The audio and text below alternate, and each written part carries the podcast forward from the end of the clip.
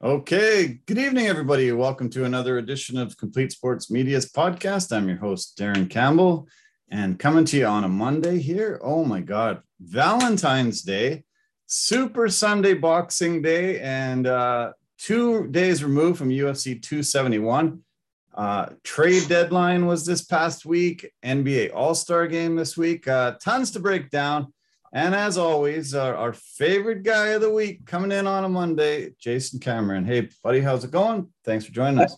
Ah, it's it's going great. It's going good. I I, I seem to have missed you at work today. lucky guy that you are. Had the day off.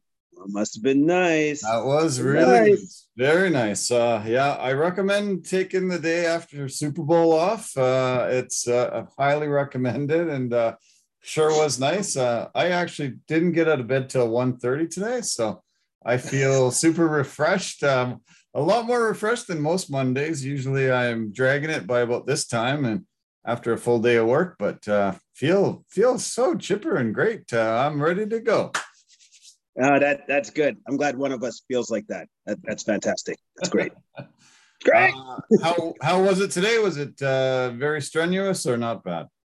Ah, it wasn't that bad. It wasn't that bad at all. apart from the morning was a little bit wet, but it, it could have been a lot worse. Uh, the rain let up eventually, so it was yeah, it was bad. Nice, nice. Uh, how'd you celebrate Valentine's Day? What? What's up? Right. Valentine's Day? Yeah. Oh yeah, I don't know nothing about that because okay. you usually need like what's that thing called? A significant other. Oh right. Yeah. to really enjoy Valentine's Day. So, okay. What I do instead for Valentine's Day is cry a little bit, eat chocolates a lot. So yeah, it's it's great. Okay, all right. Um, I'll move on. I had a good Valentine's Day. Uh, really good, but uh, yeah, I guess uh, the single people out there not not as significant of a day. So, uh, uh great to see you on Saturday night. Glad we got together to watch the UFC. Uh, another great card.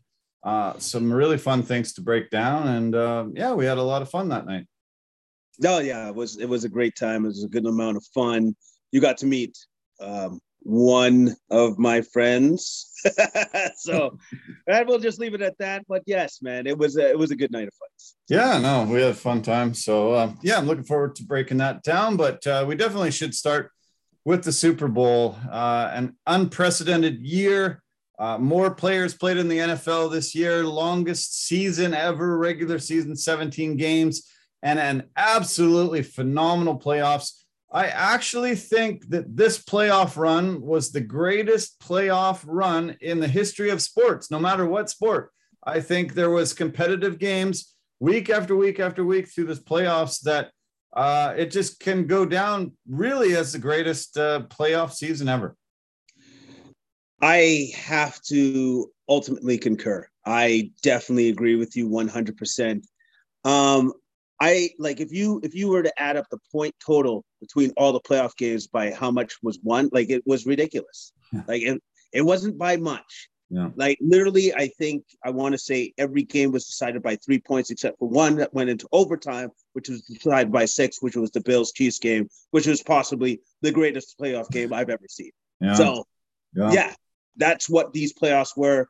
And all I wanted to see, all I was truly hoping for, was that the Super Bowl lived up to what that was, the culmination of it all, and it did. Yeah, for the most part, it did. Yeah, it was it was good. It wasn't um, a shootout uh, like some of the games we've watched. Um, it wasn't that the game where the last team that had the ball on offense won, but uh, really nice and close. Uh, a really amazing drive. The, the Rams are down by four. They had a 15 play drive that drove all the way down the field, uh, ate up a lot of clock, scored the uh, go ahead touchdown with a minute and 25 left. Uh, you thought when I thought when Joe Burrow had that ball in his hand, he was going to be able to at least get them into field goal range. They were going to probably put it into OT um, or or score a touchdown. Uh, we had seen so many games where that last team that got the ball marched it down and got the points they needed. Uh, but Aaron Donald is a different animal, best player in the in the world right now, probably offense and defense best player in the world. and he asserted his dominance, uh, came in and uh, was able to disrupt them and, and force, uh, yeah, them to uh, crap out on fourth down and uh, hand the victory to the hometown Rams. It was uh, an amazing display by Aaron Donald. He deserves MVP of the league, of the playoffs, of the Super Bowl, of everything. The guy is just incredible. He's an absolute monster. He's a monster, and he showed his dominance in the in the in the final two plays for the Bengals to cement the Rams win. He showed that. How about this? I would say there are two superstars. There are two superstars for the defense and the offense. Showed their dominance. Yeah. Showed why they're the best, especially. I'm just going to go back here for Cooper Kupp. Everybody knew the ball was going to him because Beckham was out. He yeah. had no Robin. He just was Batman out there, yeah. and that's it. Yeah. And you know what they did to try to slow him down? Well, they held him. Penalty. Penalty. That was literally the only way they could stop that guy. And yeah. when they didn't hold him, he caught a touchdown. Yeah. Well, why weren't they double triple teaming him? Because there was nobody else that was going to hurt them. What what happened there? Why that defensive coach should be standing in front of the podium, talking to the media and explaining how the hell he couldn't double or triple team that guy because they they're lose they're missing Odell, they're missing their top tight end, they don't have any running game. There was nobody else getting the ball but Kupp, and and they don't double or triple team him. I don't understand how you could mess that up. The the logic there, yeah, I don't understand the logic either because and also too, let's not forget Robert Woods, who also wasn't there or part of the thing. They're they're they're awesome. yeah, the Rams offense. So if you look at it and you go, well, it's that guy who's had literally the greatest receiving season we've ever seen. But you know what? We're just gonna single coverage. Vonn Bell's got him. And not to say that Vonn Bell didn't do a great job, he did for the most part. But on the plays where they needed to stop, Cooper Kupp came through, and those plays, those particular plays, should have been doubled, triple teamed. Yeah. Let somebody else beat you. Let somebody else beat you. Before you go on, yeah. I just wanted to say this one other stat for Cooper Kupp, who I thought was very deserving of the of the MVP. I thought he was very deserving. Eight receptions, 92 yards, two touchdowns. Awesome. But here's his stats for the full season, including postseason. Bring it on. Perfect. 21 games, 178 catches, 2,425 yards, 22 touchdowns. Yeah. Amazing. Yeah. Yeah. Yeah. Uh, I was hoping he would step up and say, Hey, Aaron Rodgers, stick your MVP up your you know what? I've got the MVP that really means something. I'm the Super Bowl MVP. Uh, yeah. Of course, he's not going to say something like that, but I was praying, I was hoping. Uh, you can always dream, but uh, yeah. that, to me, the Super Bowl MVP means a heck of a lot more than the regular season MVP. Well, yeah, because that's the most important game. That's for all the marbles. That's for what you're there for. That's why you go to the NFL is to win one of those. He got robbed. And, he got robbed on the MVP of the regular season. He deserved yes. it. Uh, Aaron Rodgers had a great year, definitely, but Cooper Kupp was the most dominant player in the league on offense, and he deserved it. I thought he got robbed. He got this AP Offensive Player of the Year. Great, great, great. But everybody always talks about MVP, and he deserved it. Uh, it. It's become a quarterback award. They should just call it a quarterback award. They should have a top receiver, top this guy, top defensive player. But uh, you know, I'm glad that he got his just due and uh, you know showed his dominance and and he's the guy all year. All those 21 games, everybody knew he was the guy. And he still got 8, 10, 12 catches a game, one or two touchdowns. He got 14 games with a touchdown and over 90 yards receiving. And every game, everybody knew the ball was going to him. And he would still find those open holes. He would still be able to make those catches. The guy is absolutely phenomenal. Best year. Jerry Rice was the GOAT before him and will still be, but this was the greatest season by a receiver in NFL history. So, with that being said, what more could he have done? like, there's nothing more you can do. How could you not win? Be even considered in the conversation for the MVP if you've done everything possible. You've done literally everything in your control to do the best, to be the best, to do everything. Like there, there's nothing more that Cooper Kupp could have done to cement his run to the uh to for to be MVP of the league. There's just nothing more he could have done. Nothing. Nothing no, at all. Exactly. Absolutely nothing more. I don't know if you caught it. Uh, yeah, and and just yeah, what a great year. Uh, for some reason, uh, he doesn't um, take his kid to the barber shop. Uh, I don't know what that was all about. Did you see his? Did you see his son? He had. He did you see his son after the game? They brought him onto the panel and he was sitting there with him. Uh, I I I think I might have missed that. I Oh, think I might have missed that. No, I like I saw about this. I saw a Twitter feed of his son, um, but his his his hair looked like very disheveled. I guess y'all want to say. Do I want to Yeah. say that? I, I Yeah. do want to say that. Way too long. Way, way, way too long. He looked like a girl. Uh, I think everybody that would have looked at him would have thought, oh, his little daughter. But, but anyway, that's the only thing I can say.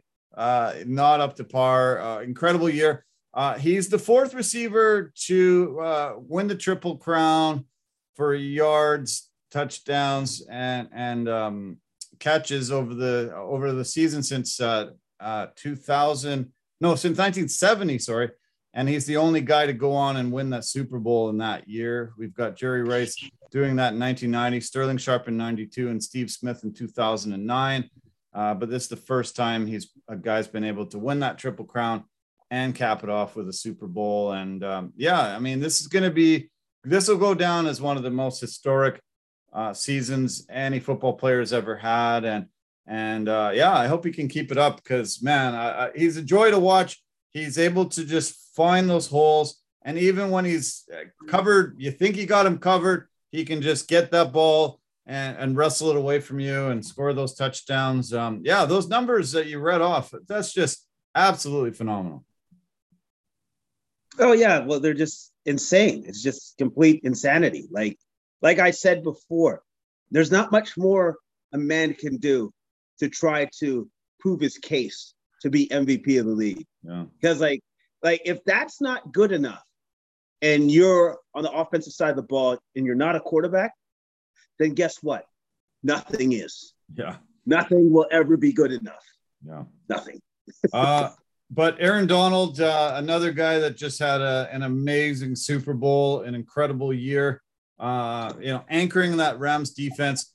Um, I think if I was in charge of the Bengals today, I would go to the offensive line and uh, buy him a plane ticket to Cabo San Lucas, to Europe, somewhere else. Uh, fire the whole offensive line. Sorry, guys, you blew it uh, seven sacks, 11 uh, quarterback hits, and eight tackles for loss. Um, you know, they were overmatched, obviously, with Von Miller, uh, Floyd.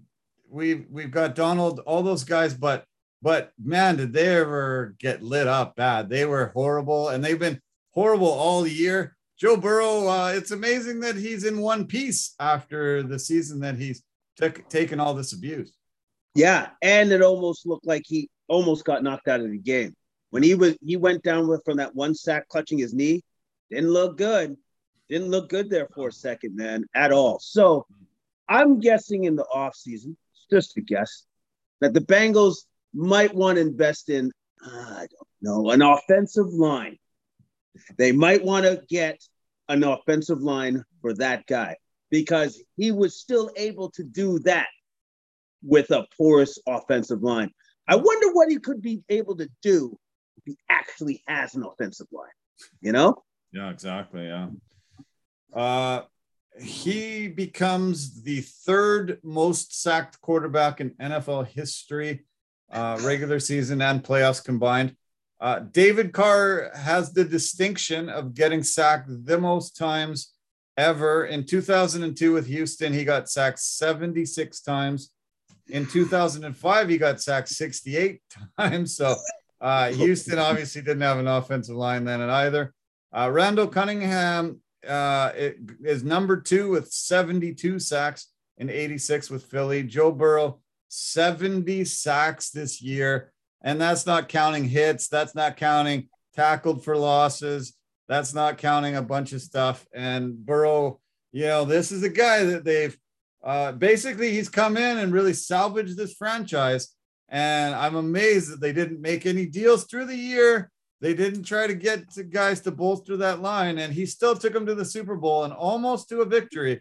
Uh, but supposedly they have 53 or 57 million dollars in salary cap space, which is a hell of a lot of money these days. They should be able to get some good guys in there to save your franchise and save this guy's life. Because uh, if he takes that much abuse uh, next year, the year after, uh, he's going to have a pretty short career. Yeah, yeah, they'll they'll they'll they'll Andrew Luck him pretty much if they don't give him an offensive line, and nobody wants to see that. I'd like to see the man keep playing because he's one hell of a quarterback, and he was able to get them to the Super Bowl, being the third most sacked quarterback ever. Yeah. So, yeah, give him an offensive line, give him a chance, man, give him a chance. So, if you had to have a choice to pick uh, who to blame for this loss from the Bengals, are you uh, who are you putting the most blame on? Is it the offensive line? Is it the defensive coach that wouldn't put uh, double team on Cooper Kupp, or is it the offensive coach that wouldn't double team Aaron Donald?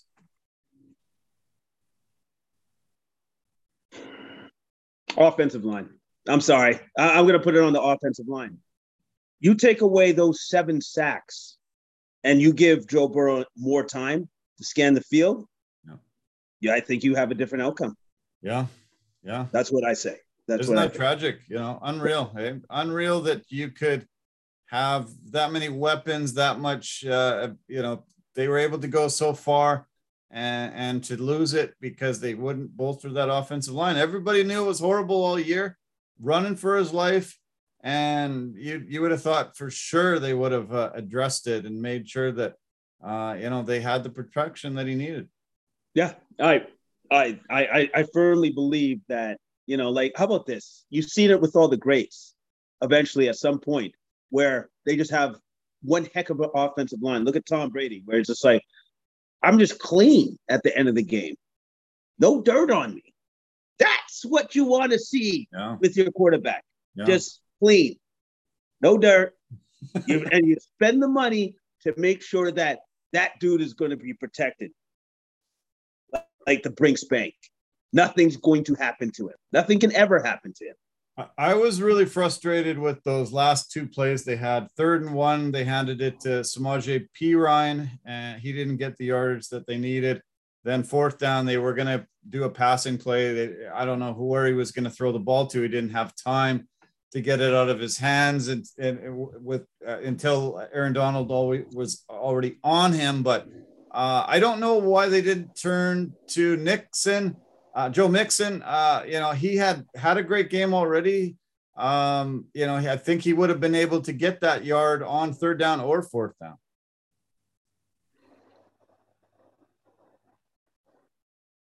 Am I frozen okay. on you? Am I frozen? Yeah, yeah. Yeah, yeah, you froze on me for, for a second. Please I was continue. Just saying, why didn't they give the ball to Mixon on third or fourth down? No, okay. Try it again. why didn't they give the ball to Joe Mixon on third or fourth down? Those last plays were just dumb, dumb, dumb, dumb. Yeah, they they should have third down. Should have definitely given it to Mixon, not um, that dude Perine, P. Ryan, yeah, whatever. Ryan, they shouldn't yeah. have even bothered with him. They should have given it to Mixon on third. And yeah, and I and I and I agree with you on that. They should have tried Mixon on fourth round, fourth down as well. Yeah. Uh-oh. Uh, okay, we're having uh super technical glitches. Let's uh let's just slow it down for a second. Let's hope uh everything will go good now. Are you yeah, okay. I, I'm not frozen. Are you frozen? You you seem good. I seem good. I think we're good. Are, are we good? Um, you, yeah, yeah, yeah. You're you're, you're good right now. You're good. All right, good. all right. Let's oh. hope. Let's keep it up. Jesus Christ. Not so not so good right now. Yeah, I, I wonder. Yeah, I I wonder Yeah, I what's know. going on. Yeah, we got some technical difficulties. You you keep freezing a bit, and I think every time, every time you freeze on my screen, I'm frozen on your screen. But I think the um weird. Yeah. yeah. I think the audio's good, so we'll we'll continue. We'll keep going. But um, okay, let's talk Okay. about Matthew Stafford. I want to talk a little bit about Okay. him. Um, he's Okay. the third starting quarterback to win the Super Bowl in his first season coming over.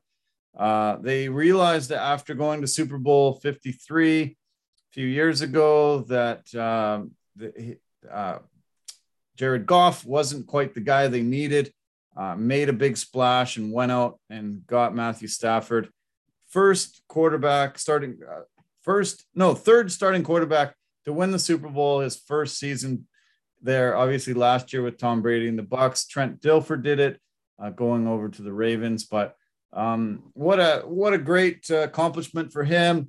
Uh, he was able to you know leave 12 years of the Lions come over and have this great success, win four games, and and and now he consider can call himself a Super Bowl champion.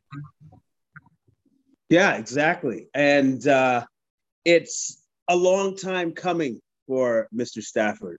Like, uh, like seriously, long, long time coming. Yeah, Because when you are in Detroit purgatory for over a decade, yeah. anything is better. And and as soon as he leaves, he wins a Super Bowl. yeah. So I guess maybe that was his cherry on top. Is once he left, he goes, "Oh my god, it's so much better on this side. It's so much better." yeah, And some of the throws that he made in that game were just money on point. Although I do want to say this again, going back to Cooper Kupp, that first touchdown he scored, I remember looking at that play going, "Where, where's the defense? Is there? Where are they?" yeah, exactly. Yeah, no, shocking, shocking to leave him open like that. Yeah, he, yeah, just stunning. I, I, I agree. I was shocked too, and yeah, it, it bothered me all day. Like, you know, I, I definitely wasn't really cheering for one team or the other. Yeah, Would have been good to see the Bengals win, but I didn't. I didn't matter. But, but yeah, I was mad when you, you know, you see this guy, the most prolific receiver, and he's wide open. He's, you know, single covered and even some of the coverage wasn't even there. So you're like, uh, well, you guys deserve to lose if you're not going to cover the number one guy. Oh yeah, exactly. You you you can't win games if that that one superstar that's literally on an island unto himself now. If you don't bother covering him, well, he's not going to drop the ball. Unfortunately, that, Yeah. that's not what he's going to do. Uh, one, one, one stat I saw today that uh, blew me away was uh, Matthew Stafford has 35 fourth quarter comebacks uh, since 2009. That's the most by any quarterback, and he uh, regular season and playoffs combined. And and he was in Detroit doing that. Uh, he came here and he got uh, you know some of those 35 were here in LA, but he was in Detroit and he did that. So obviously, um, you know that was very smart of the Rams to go all in and, and get him. They they made a lot of amazing acquisitions that really helped. Um, obviously Stafford, Von Miller, Ger- Jalen Ramsey. They got Eric Weddle out of retirement. That was massive. Uh, Odell Beckham though uh, became you know he got that first touchdown. He became their deep threat throughout this year. An amazing pickup for him, getting him out of another purgatory in Cleveland and bringing him over. I felt so sad for him though, uh, having to he blew out his ACL tore it, and uh, you know we'll have some recovery. But uh, I was glad that he did get to show what he had with those couple catches early and the touchdown. He gets a ring, and uh, you know, good for him. Uh, sad that he uh, blew out his knee, but um, yeah, what do you think about Odell? and everything that went on for him on Sunday. It was unfortunate that he wasn't uh, able to finish the game. Yeah. Game that uh, obviously he put a lot of emphasis on, a lot of importance on, obviously it being the Super Bowl. But at least he was able to contribute something. Yeah. And that touchdown meant a lot for the Rams, obviously going forward. Um, it just, but when the injury happened, I knew, I knew he was done for the game. Yeah. Yeah. Yeah. Usually that non-contact, as soon as they pull up and oh, it's it's either an Achilles or a knee, and uh, they go down and in that much pain, you think, yeah, okay, he's done. Shoot, and um, yeah. you know he'll have a long recovery, but hopefully uh, he'll be back next year, and uh, yeah, they can repair that knee. Uh, you know, back in the day when a guy had a knee injury like that, uh, pretty much uh, done for the uh, done for his career, but luckily they've come so far. A lot of guys can come back, bounce back from torn ACLs, and, and do fine, but a huge acquisition for them, and uh, you know he really contributed huge to that um, to that Super Bowl victory. Um, so there's a couple. There's been a lot of talk about possible retirement. Uh, Sean McVay was rumored to retire after this. Uh, why would he? Uh, you know, the youngest quarter, uh, youngest coach in the league, and uh, he's taken his team to two Super Bowls in the past uh, four seasons. And um, yeah, he's it doesn't seem like a candidate to me that should retire. Not to me either, but um, I, I think he's just kind of starting his family. And let's be honest, being a head coach of an NFL team takes a lot out of you. Sure. It's, it's a really, really, really, really, really demanding job. Right. And so maybe he just wants to retire, quote unquote, step away for a bit and just calm it down for a sec. Yeah, we've seen a lot. We've seen a lot of people retire and come out of retirement. So yeah. maybe that's uh, you know what he does here. Maybe he steps away. Uh, yeah, it's an all-encompassing, tough job. You know, it's pretty pretty much twenty four seven. Uh, you know, we think we put in a lot of hours at our job, but uh, yeah, it's nothing compared to what these guys have to do, and uh, you know all the things that go on to be a coach. Uh, what about Aaron Donald? Eight seasons uh, some of the most dominating defensive play we've ever seen. We talked so much about him already, but uh, rumors that uh, that was his last game. That's a little bit more surprising. I, I thought he would have a little bit more left in the tank, a little bit more to give. But what we don't know is just how his body actually feels. That guy's been in the trenches for eight years. That's got to be one of the toughest things, toughest ways to play the game is being in those trenches for that long. Yeah. So we don't know how his body feels, and maybe he obviously has a better gauge on that than we do. And maybe he's like, don't think my body's gonna hold up that well going forward anymore. Yeah. Could be, yeah, yeah. Uh, it'll be interesting. Eric Weddle did say he's back retired and he's gone, but um, uh, the Rams look poised to to to repeat to be uh, you know one of those teams uh, in the mix for sure. Uh, uh, today they released the favorites that they think to win the Super Bowl next year, and the Chiefs and the Bills are uh, co-favorites to win. Um, do you think it'll be one of those teams against the Rams coming up next year? Yeah, it could be, unless we get another wild card and Cincy gets in there again, or some other team, or San Diego Chargers, or one of these other AFC teams with a stud quarterback. You know, but I think um, it's a it's a fair bet to say the Bills or the Chiefs because they're they're clearly cream of the crop in the NFL, and they got two ridiculously good quarterbacks going forward for a very long time. Yeah. Uh, okay, so this year the Rams went all in. I told you about all the guys that they acquired. Uh, they wanted to win on home turf in that $5 billion SoFi Stadium. Uh, Tampa Bay did the same last year. They got Tom Brady. They just brought in Antonio Brown. They brought in all these guys, Gronkowski, uh, just solidified that they were able to finally, you know, get the first Super Bowl win on home field advantage. Uh, do you remember where the Super Bowl is coming up in 20 early part of 2023? No, I oh. do not. I do I do not know. Where, okay, well, from? I will enlighten you. And today there was a lot of talk about a massive fight right now between their quarterback and the team. And there's talk about him saying see you later and going somewhere else. This is the Arizona oh, Cardinals. Arizona. Kyler Murray it has scrubbed everything off his social media that has anything to do with Cardinals. And the Cardinals have called him a lot of names that usually goes to the point where he says, See you later. a team starts calling a, out a player and calling him names that they don't like. Usually that ends the relationship.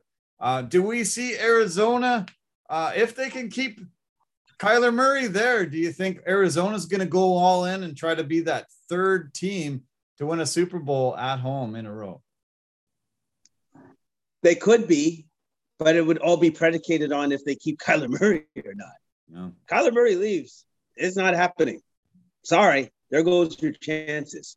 Yeah. Now, I, I don't know. Obviously, there's been some friction between himself and uh, the team, but whatever friction is going on, why would you force a quarterback of that caliber out of your system, out of your organization? That seems, I don't know, crazy to me. Yeah. Literally crazy. Yeah. Insane.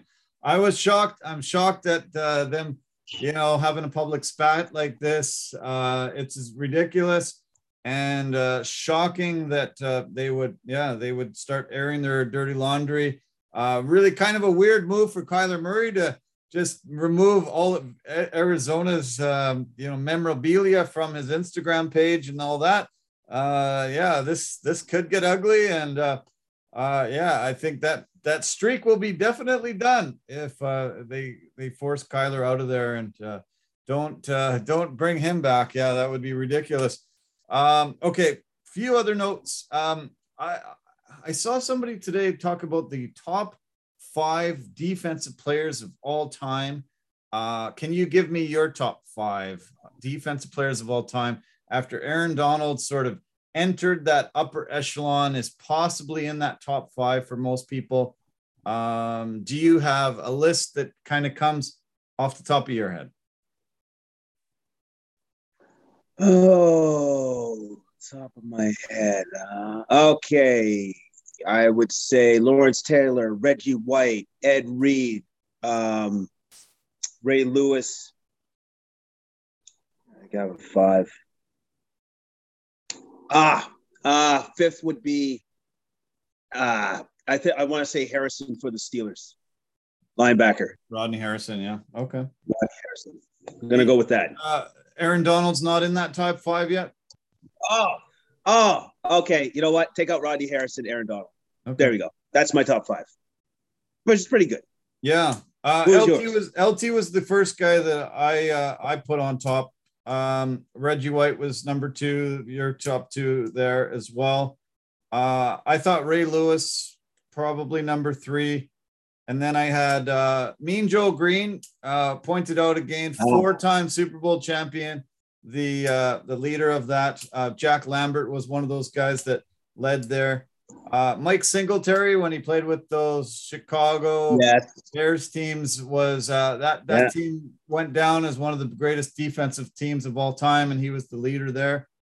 Um, yeah, and uh, Deion Sanders was mentioned today. Uh, I thought yep. a lot of people that's pretty uh, good. Yeah, put put him up there. Uh, he was sort of one of those guys that sort of transcended the sport at the time you really couldn't throw the ball on his side of the field unless you wanted to pick six going the other way. Uh, he was, uh, you know, absolutely ultimate. Uh, but kind of cool to think of all the guys that, uh, you know, were huge. Uh, one of my favorite players of all time is Junior Seau. I think he had, uh, you know, about three, four years yeah. where he was just super dominant and one of the greatest players of all time. people are um, will mention some of those other Steelers like Rod Woodson. Uh, I like that you put Ed Reed in Rod there. Woodson. That was great. Uh, uh, Bruce Smith for those Buffalo Bills teams. Um, kind of great though to you know see such an amazing defensive player have such a significant impact, and suddenly we are actually starting to talk about the top defensive players of all time. It doesn't happen a lot. Uh, NFL seems to focus so much on the offensive side of the ball, but I'm glad those defensive guys are getting some of their their due that they need. Yeah, yeah, it, it's good to see them get some love, and especially when you talk about somebody of Aaron Donald's um like like just superstardom, like because he is that good and he belongs in the talk of the greatest. He belongs right there with those guys, right at the top. Um, so Bengals are still one of the top, one of the 12 teams that have never won a Super Bowl. 12 out of 32 teams in the NFL have never won a Super Bowl. It's tough. It's tough. It's tough. Like imagine being, uh, you know, fan of all these teams and never getting to actually see your team raise that trophy. Uh, Buffalo Bills kind of go down as the most heartbreak in a lot of ways because four times they've been there and they lost all four. Uh, Vikings, uh, another team that's been there a lot, never won. Uh, your team, the Falcons, never held that trophy, even though they were up 28 to 3. Yeah, yeah. thanks, thanks for reminding me of that. right. Uh, Cleveland, sad team, always has been, always kind of will be. Uh, we've got the Titans, Jags, Cardinals. Uh, we mentioned them a little earlier. Texans, Lions. Oh, Lions. Oh my God.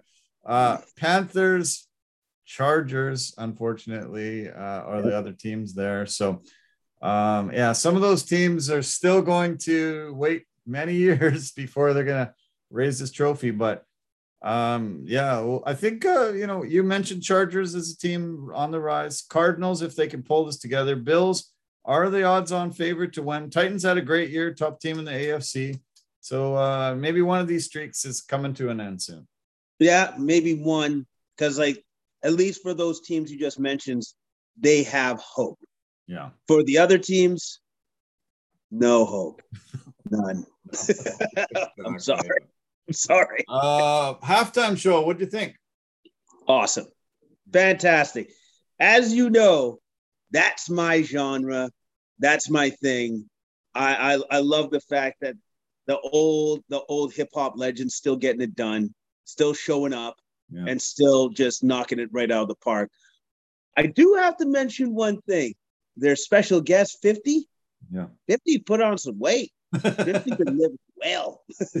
yeah, I know. I said that right away. Like he's hanging upside down, and I said, "Holy cow, he's gotten fat." I think. And yeah. My girlfriend says, "No, he's just hanging upside down." I'm like, "There's not that much blood that can make a guy that swollen up." he looks swollen. Oh yeah, man. Like I, especially once he came down from the ceiling. At first, I was like, "Is it 50?" Or is it somebody else? impersonator, yeah. They, I, had, they, sure. decided to get an impersonator in there. I know. I wasn't man. sure. Yeah, wow. He has been not stepping away from the buffet table much. No, no, hey man, hey, when you when you when he sold out that money and from vitamin water, whatever, became literally a billionaire overnight. Well, I guess steak and lobster for that guy forever. Yeah. yeah, that was funny. But but yeah, the halftime show was really great. I'm glad. Uh, it's it's awesome when it's in a place like LA and all the stars come out. They had you know so many, so many, so many Hollywood stars and athletes and great you know people in the media and uh but yeah like what a lineup what an incredible lineup for a halftime show and uh yeah they just kept coming great old songs. Yeah, it was it was a phenomenal halftime show, and uh, good on them to put it together. And great choreography, cool set. Everything was just awesome with it. Ah, it was it was it was it was totally LA, and uh, they hit it out of the park for sure. And I wanted to mention uh, one thing for the beginning of uh, the whole Super Bowl, how it got started off. The Rock. Yeah. The Rock starts it all off yeah. in the beginning. That was awesome.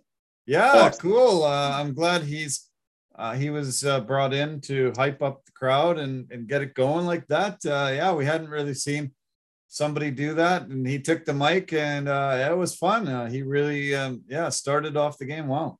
He started off the game well, and uh, really, like, sometimes I forget how big that dude is. He is so super jacked. It's not yeah. even funny, man. He yeah. just seems like, oh, he's just decided to not take the field today. You know, like it's just like another NFL player up there. Yeah, he's he's massive guy. Yeah, I worked closely with him and got to see him on a daily basis. And yeah, he's he has dedicated himself to his body and has become super super jacked. He's he is larger than life, that's for sure. Oh yeah, he, he is, and he he did a fantastic job. He did his iconic rock stuff, and he he nailed it. Nailed it. He really got the crowd into it, got them all pumped up. It was awesome.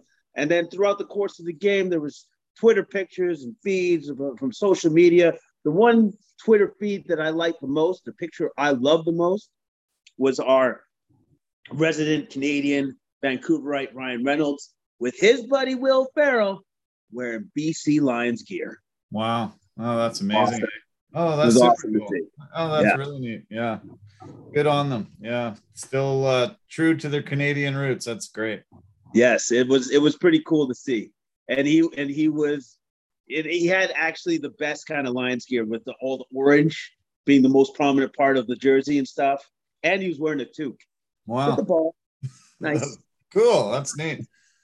Uh, okay, as we as I said off the top, uh, one of the greatest NFL seasons, if not the best ever.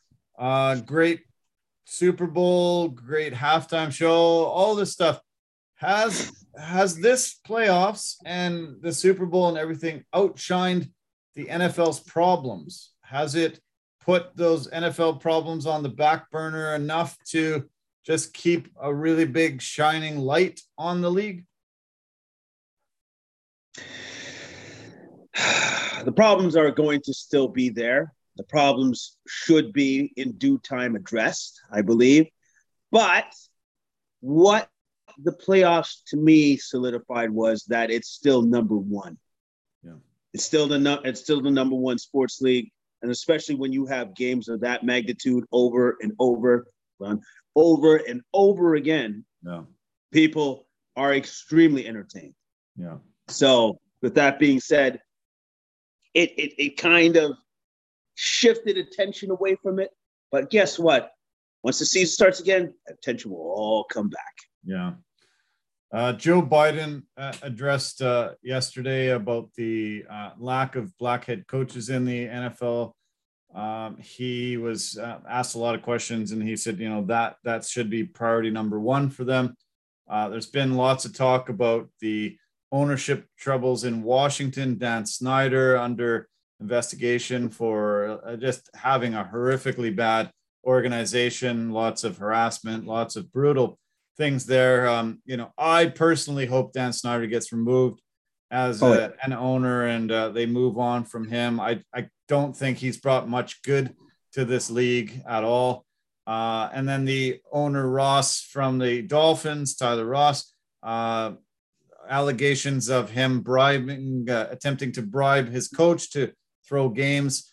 Uh, so the NFL will obviously have to address these. Uh, if there's any proof uh, removing him as the owner, um, possibly removing two owners this off season, uh, that would be absolutely unprecedented and uh, yeah, a big seismic shift in the sports world if the league decides to go in that direction.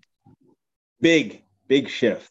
Um, obviously, going to be very, very, very hard thing to do whenever you're talking about billionaires losing something they like. Yeah. Hard thing to take away from them. So um, it's going to take a while. It's going to take a while. There's going to be numerous investigations, but especially when it comes to Dan Snyder. Uh, like, you know, if you got the FBI kind of going through your stuff, right? The FBI, by the way. Yeah. Yeah. you, Not good. you got some problems, yeah. man. You got some real issues. Yeah. You got some real problems. So, yeah. Yeah. And Congress, uh, Washington Congress is involved now and they're doing investigation. And uh, Jon Gruden, I don't think will be the only guy to fall from those hundreds of thousands of emails that were out there. Uh, I think there's more heads to fall. Um, so we'll see. Uh, I guess the uh, the other th- news that took me by shock today was um, Adrian Peterson arrested for domestic violence allegations. Uh, there's there seems to be a lot of players still getting arrested. A lot of talk about the NFL always having these problems. Uh, it's just too bad that it uh, you know light has to be shed like this again. Uh, you know, showing these guys have a lot of issues uh, off the field, and uh, we just can't go very long without hearing about another player being arrested. Yeah, no, we we can't. It's a shame, but also too, I think it goes to problems with these players once they stop playing. That uh, there's, I think, I believe, there's some serious head issues going on with these guys. Right. I think these guys would normally never do these things that they're doing, but they have suffered severe injuries up top here, No. which has changed their personality. It is it has suddenly changed the way that they think, the way that they perceive things, do things. Yeah. And I, I think that's a pervasive problem in the NFL. If you're going to hit a man, uh, as they say, it's the same as getting a car crash at 30 kilometers per hour for decades Yeah. or a decade or more. Well, that that that's some serious injury that you're going to always have because it's consecutively happening year after year after year after year after year. And then it was happening when you were in college and university, and then it was also happening when you were in high school. Yeah. So, Yeah, you're right, man, and uh, it's tough. Uh, yeah, uh, you know they have been trying to address that, but um, yeah, I think you know we are seeing a lot of these guys um, having these off-field issues, and I think uh, yeah, you could probably attribute it a lot to the CTE, and hopefully at some point they can diagnose CTE before a guy's uh, passed away, and they have to open up his head and examine his brain. Uh, let's hope that there are some really smart people trying to figure out how to diagnose it before it's too late. yeah, I, I I hope so, and I hope that you know we we figure out a solution to the problem. Now, if that means that some guys will just have to end their career early so that they can avoid all of that in the future, then that's what they're going to have to do. Yeah. Uh, I've I've I've tried to figure out what's the best way. Uh, I so have a lot of minds. I had a really good conversation with our friend, friend Scott Holborn, and he said maybe it's got to be first and twenty every time.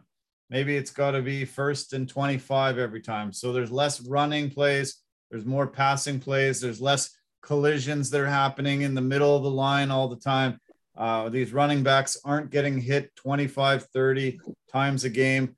Maybe it's, uh, yeah, automatically first and 20 opens up a passing game. Uh, obviously, the CFL with three down rule has made it a passing game, but um, it, it never takes a lot of traction because to me, there's way too many punts, uh, not enough flow to the game. But um, yeah, I think the you know the league's going to look quite different over the next five six seasons. Uh, I think we're going to see you know not not the same football that we grew up with. No, I don't. I, I believe you're correct because I don't know if it can survive going this route anymore, right? Because just it's just more attention, more media attention, more social media, players coming out and talking about their problems more and more and more. Like so, you're you're the veil that's been on the NFL is being slowly lifted, and now we're seeing the bad with like that that the good is always covered up. Now we're really seeing the bad. Yeah. I hate to end it on the bad because uh, it was, you know, such a phenomenal year. I I loved it. I was happy I was an NFL fan. I have to sometimes, you know, defend it to people that don't like the sport, don't want to watch the sport because it's too violent.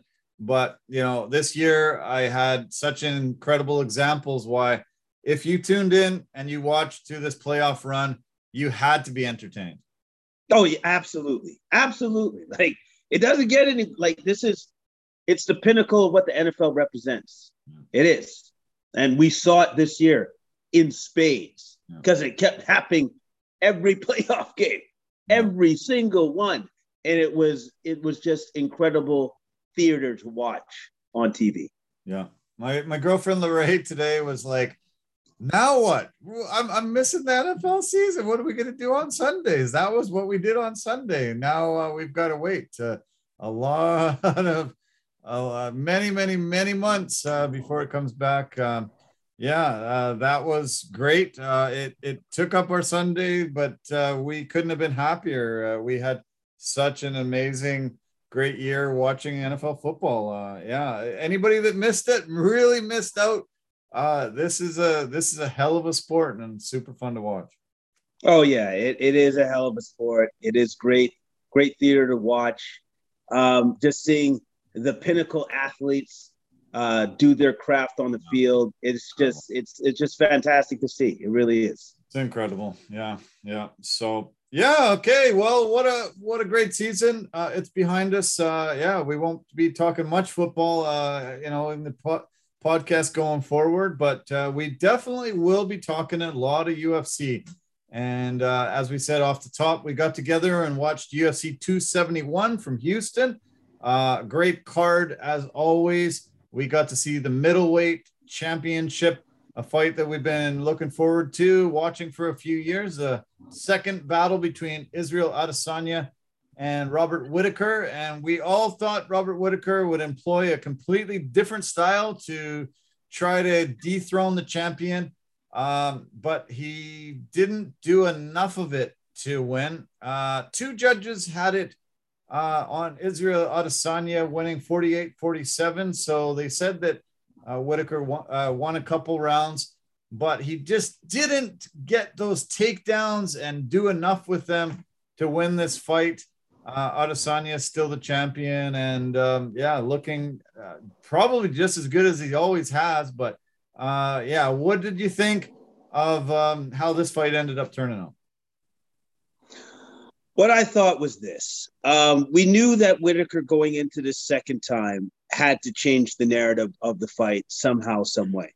I thought his best chance of doing that was to have a grappling heavy attack against Adesanya because I felt still, even with whatever wrinkles Whitaker would have added to his stand-up game, that Adesanya definitely still had the advantage on the feet yeah. which he most certainly did. Man. The only problem was, yeah, he chased after those grappling and those takedowns and everything else, but he couldn't hold the man down. He couldn't appreciably do anything with the with the positions once he got him down there. Adesanya would not accept the position and battled to his feet every single time. Yeah. And for for what it's worth, for me, that was the difference in the fight. That was it right there was yeah. the fact that Whitaker was unable to hold him down and do damage or do attacks, and Adesanya was able to pop right back up, get it back to where he wanted the fight to be on the feet, use his distance, use his uh, do his superior striking against Whitaker, and that's how he won the fight. Yeah, Adesanya's striking is just on another level. Uh, he call uh, his nickname is the last Stylebender, and you just have to you know, appreciate a style that's super hard to hit and it's so quick. He can come in and out. He has a- great angles. Uh, his his striking is just on a different level. The, only guy that's ever beat Adesanya was Jan Blachowicz take took him down, kept him down, grinded out a, a big five uh, round decision win. Uh, Whitaker just didn't have that size and didn't have that ability to keep him down. I wished he would have tried for more takedowns. He would have held him up against the cage and made it a clinch war. Uh, he tried to do some, you know, stand up with him, and it was just ridiculous the difference in skill level there. It was pathetic, you know, in a, in a lot of ways because this is probably the second best middleweight on the planet, and the difference in striking is just uh, you know night and day. But Whitaker, yeah, he didn't employ the style that I think you know all of us knew that he needed to employ. I don't know why his game plan wasn't not stand up at all, just clinch, grab, clinch, grab, try to take down, try to take down, try to take down. Uh, you know that that was that would have been his only way to win this fight, and he's got to be uh, kicking himself today, the rest of this week, the rest of his life, possibly, because he might not ever get another shot at it. Uh, he was, uh, yeah, unable to get those takedowns, hold him down, and and get the victory the only way he really could have. Yeah, yeah. Or like we were saying, he should have been clinching him constantly throughout the entire fight, closing distance and uh, making it a dirty, dirty fight. But I would say to Adesanya's credit, his movement, his footwork superior. Yeah. He was able to always keep his distance and fire his shots when he wanted to. yeah. when he wanted to. He was still able to dictate the court, the pace of that fight. Yeah. Uh, Dana White was a- asked after the fight uh, if he's putting together a UFC Africa, and he said no, not currently, mostly because of COVID concerns. And he said, My first priority right now is just actually getting out of the country. England is number one. He's like, hopefully I can pull that off. But um, he said, in my tenure as the boss of the UFC, I want to have a UFC Africa card. That has to be in my legacy. I need to have that. And uh, I'm hoping that, you know, once this pandemic is much behind us, uh, they can pull this off. Uh, there have been three title defenses by three African champions in the past three UFCs 268. Kamaru Usman won his title defense, 270. Francis Ngannou, and now Israel Adesanya, UFC 271. Um, this is going to be massive, massive, massive if they can get it to Africa. Uh, imagine having these three guys on the card. Uh, this would be the biggest UFC in the history of the planet. Yeah, it would be. It would be. It would be utterly massive. It would be. It would be a game changer. It really would be. Um, it's something that the UFC should strive to do. I understand what Dana say, obviously with the COVID concerns and stuff, but once this is a thing of the past, and if those three guys are still the champion, especially when it comes to Ngannou, you don't know what his future is really going to look like going forward. But if you still have all three of those guys as your champions, how could you not make this happen? How could you not go into Africa and make this into a big deal, into a big event, into a big thing? You you have to do it. You would have to do that. Yeah. Absolutely have to do it. Uh, the other elephant in the room was uh, no Joe Rogan on the broadcast. Uh, Michael Bisping stepped in uh, to take his place on the panel. Uh, Daniel Cormier took the uh, in uh, in the cage interviews post fight. Um, I think a lot of people were kind of surprised and shocked because Joe Rogan's always there for the pay per views. Uh, but uh, a lot of things that are, are, happening with Joe Rogan. A lot of uh, people just uh, not happy with him right now, and I think he decided to not be there. Not anybody else but himself. Uh, but is that your opinion too? Well, I, I, guess it's not just my opinion. It looks like it's Dana White's opinion as well, because he made a comment, which I was a little bit surprised at because I thought they were, you know, friends and stuff. But uh, he called it bull crap that he wasn't there.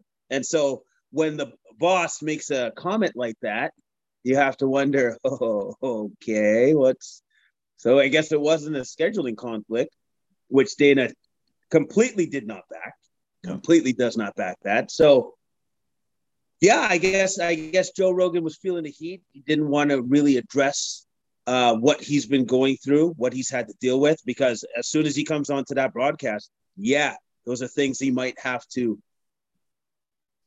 talk about and maybe he just was not prepared to talk about said things as of yet. But it doesn't matter. Whenever he does come back, it's going to be there. It's still yeah. going to be something he's going to have to address. Yeah. Yeah, it was uh, pretty surprising. Uh, yeah, uh, funny that the boss uh, did say no. There was no scheduling contract uh, conflict. Uh, he just didn't show up for his job, and yeah, we'll see. you know, he's uh, he's supposed to be here and he's not here, so I don't know what the heck that is. But um, yeah, we'll we'll see uh, what shakes down in the next little while with that uh, big story in the news every day. But um, yeah, well, I guess um, you know the show must go on, and uh, there's uh, been a lot of guys replaced, and uh, yeah, he was replaced that night. Um, let's talk about the uh, elbow heard round the world taking out the Black Beast. Uh, the guy who had the most knockouts in UFC history uh, ended up face down on the canvas from uh, a young up and comer, Tai Tuivasa, was able to use this little short elbow to uh, take out the beast and shock the world. that was a, a, a pretty uh, surprising result for most people. Yeah, it was. It was super surprising. Well, how about this? The whole fight was kind of surprising to me. Lewis actually did takedowns. Number one. right. And I was just like, wow, what, what, what's this?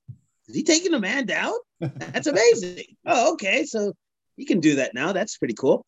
And then in the second round, if I remember correctly, Lewis had actually hurt Tuivasa and was coming after him. Oh, yeah. And then as he was coming after him, Tuivasa managed to hurt him back, clinched up, and then he hit that elbow that came from the deepest, darkest pits of hell and felled him like a tree.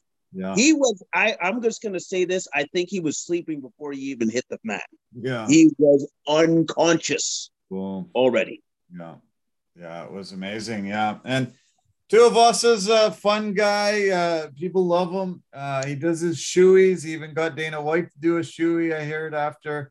Uh, he's he's a very popular guy. People love him, and and uh, yeah, he's moving up the ranks now. Uh, he's knocked out a lot of really tough heavyweights, and uh, yeah, he's no joke. a lot of people didn't really give him a lot of chance to win this, and a lot of respect to move up as high as he has. But um, yeah, good on him. Very good on no, him yeah, he's he's a legitimate contender and a threat in the division right now.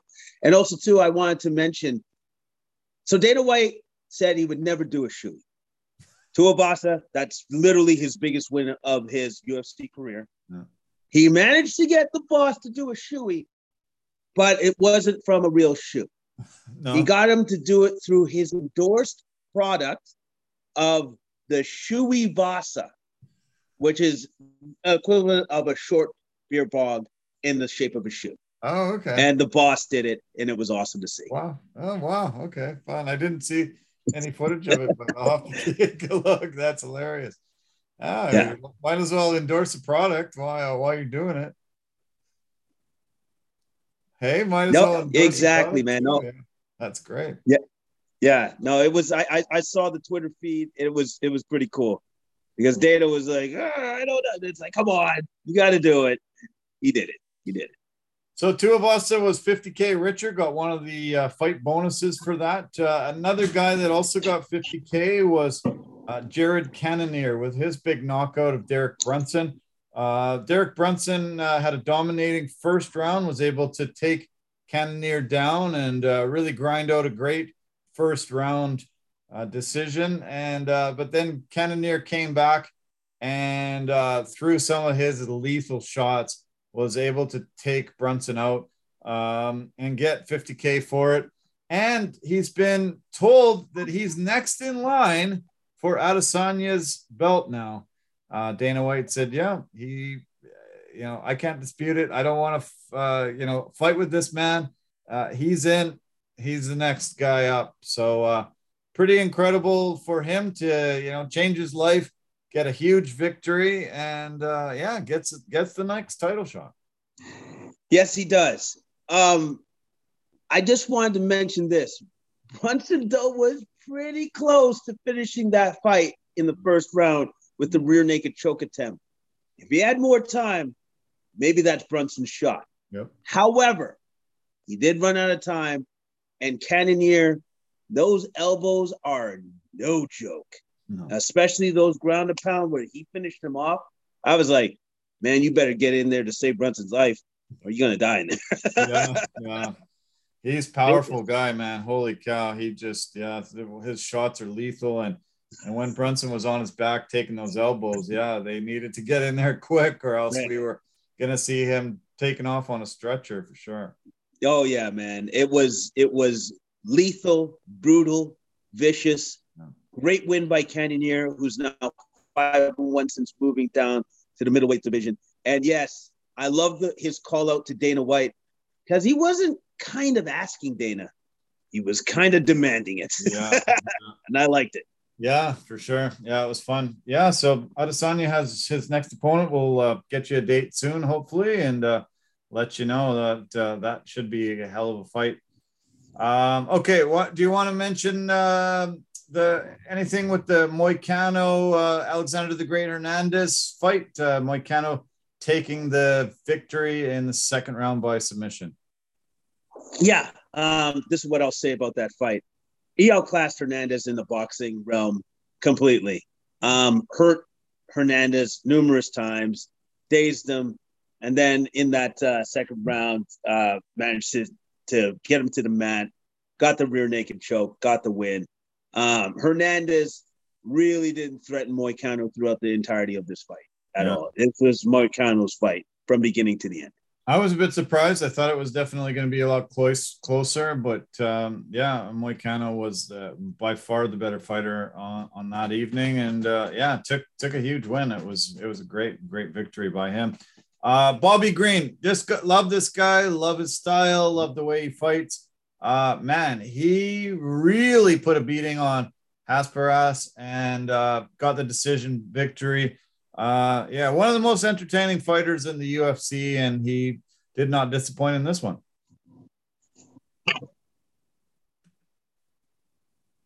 No, he did not disappoint whatsoever. Um, basically jabbed and crossed him to death. Yeah. Like he, he just and was incredibly hard for Haqparast to even find for him to return fire and hit him. Um, and if he did hit him, did those shoulder rolls, rolled with the punches, didn't have the sting on him that they normally would have. Green was dominant in this win. Very, very dominant win by Green. Yeah. Yeah, he's uh he's one of few fighters that can, you know, easily win with his hands down to his sides, never, you know, has his hands up protecting himself. Uh, you're right. He, he's able to just roll with punches that they don't um, have the same effect because they're not landing flush uh, you know, just you gotta you know appreciate his style and and uh, you know he he had a stretch there where he wasn't winning a lot, but lately it's been great and uh, super fun to watch. I, I'm always happy that he's on a card, and I can't wait for his fight. So that was the kickoff of the main card. Uh, the featured fight on the prelims was uh, the old veteran Andre the Pitbull Arlovski uh, getting another victory uh, setting records. Uh, you always see, you know, he's up in the upper echelon of the most appearances, most knockouts, most wins. Um, he was able to take out a younger guy and Jared Vanderaa, Jared Vanderaa, and get another decision win. And uh, yeah, just still still relevant at 43 years old. Uh, it's amazing to see him still there and and getting victories. Yeah, because he's got that thing like longevity, which is just the most ridiculous thing. You have to remember that this man won the belt in 2005. It's 2022 and he's on a three fight win streak. Man. That's ridiculous. Yeah, incredible. Yeah. Yeah. Yeah, it's incredible. There's not enough to say about a guy that's been able to do it this long, and uh, yeah, and still, still winning, still being a top heavyweight in the world. Uh, yeah, it's su- super impressive, and another guy that yeah, I love I love seeing because we get to you know reminisce about you know so many years back into the UFC history books and uh, yeah, good on him. Uh, still still got it. American Top Team, uh, you know, they must be happy to have this veteran there. Uh, I'm sure he helps uh, so many of their heavyweights too as well.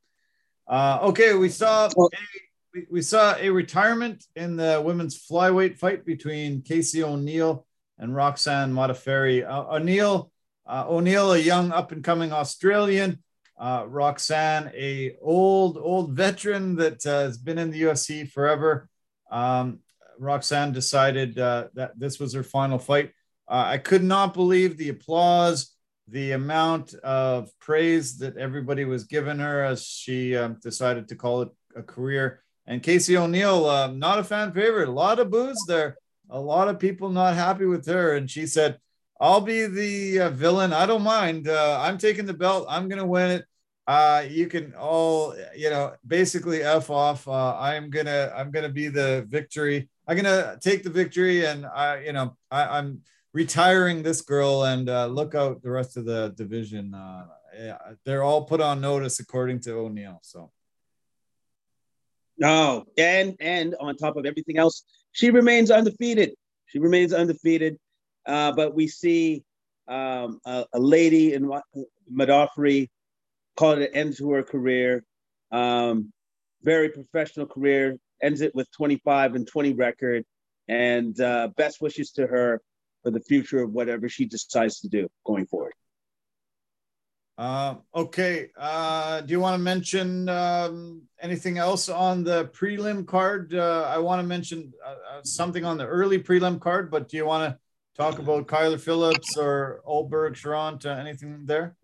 I just wanted to mention that Kyler Phillips um, just reminded everybody just how good he is. Mm. And he is that good.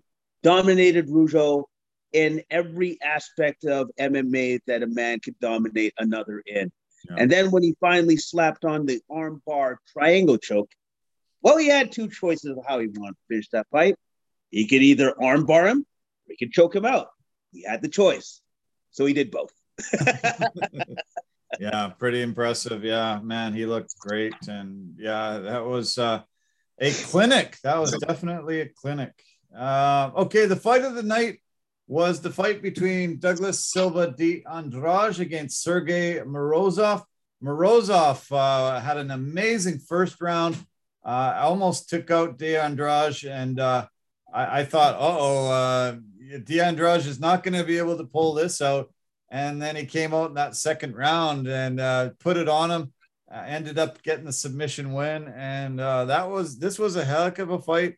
I'm glad uh, Dana White agreed with me and gave both guys 50K.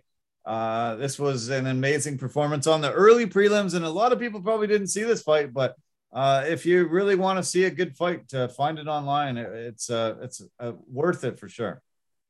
I did watch this fight, and it was exceptional. Andrade showed a tremendous amount of heart because he took a beating he took a real beating in the first round. Wow. I couldn't believe that he survived, to yeah. be honest with you. Maybe. And then when he went back to his corner, that gash over his eye was big. Wow, was, was it ever wide? Yeah, it was so wide. I didn't. Uh, I thought the blood was just going to be gushing out of there all night.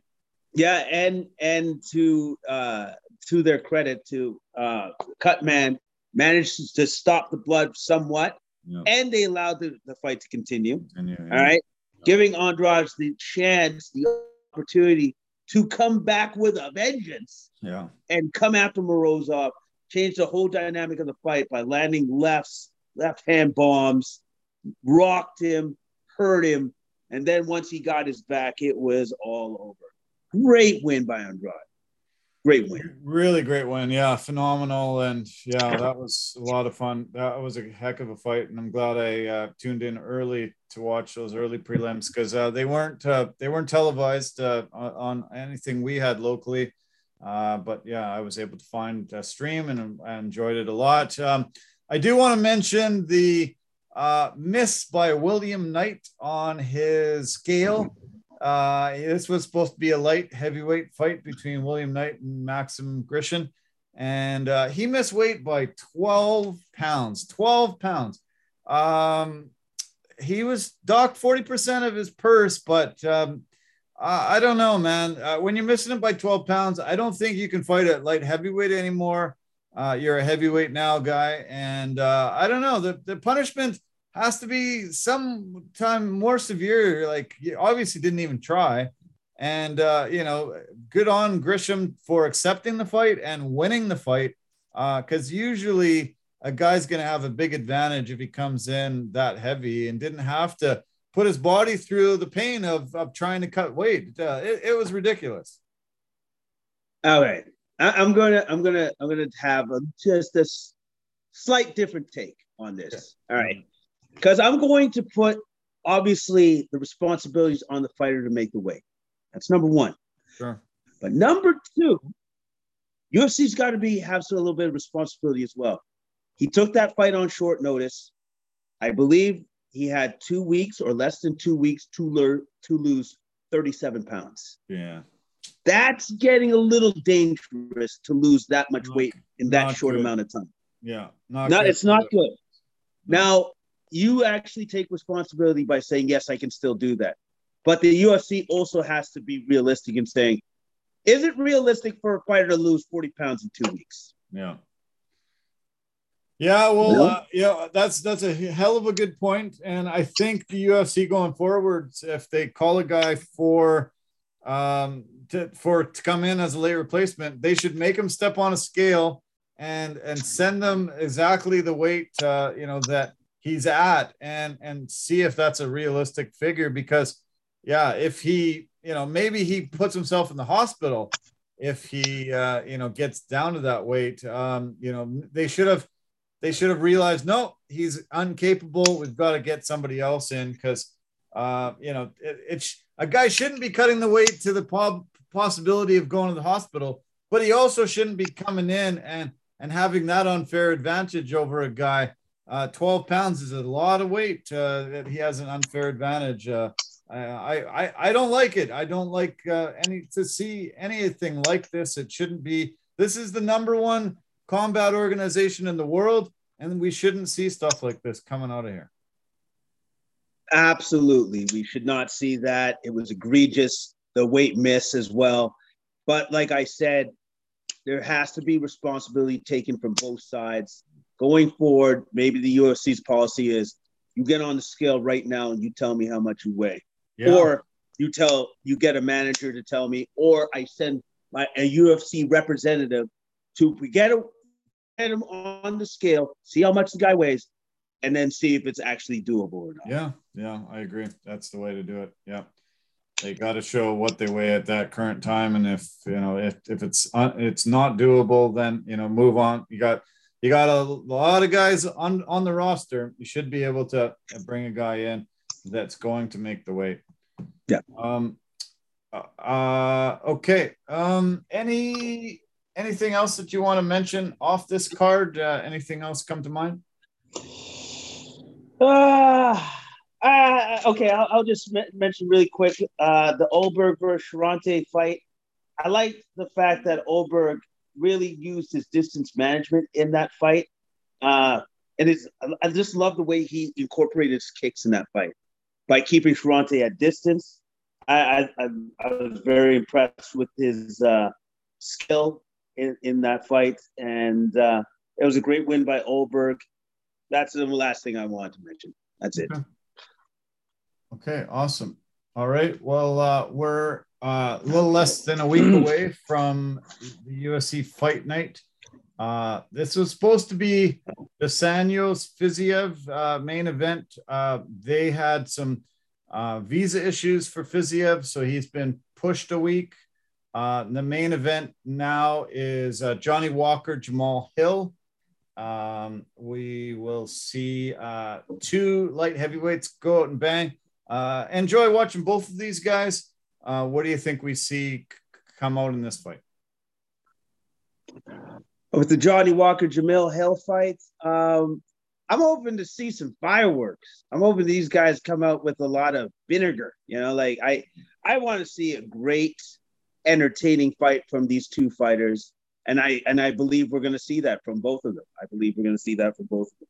Yeah. And it's unfortunate that we couldn't see the original fight Dos Anjos and Fiziev. We'll see that later down the line because I am super interested to see how that plays out, that particular fight.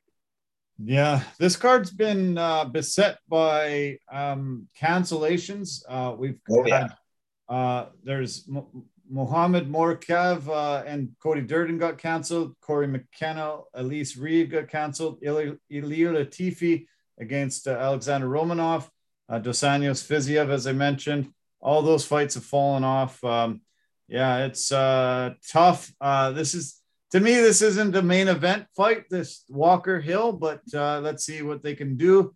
Uh, I do like the Marquez Daukaus fight. Uh, I like both the Daukaus boys, and um, yeah, I think they could come in and uh, put on a really good show in this one. Yeah, I, I'm, I'm looking forward to that fight. I think that's actually a very good co-main event fight because uh, the Daukaus boys have been on the rise, both of them, and uh, I, I, expect to see a good bout between the, those two fighters. Uh, we get to see the veteran Jim Miller, another guy that's uh, up in the upper echelon, uh, always uh, you know most fights, most wins, most submissions, most this, most that.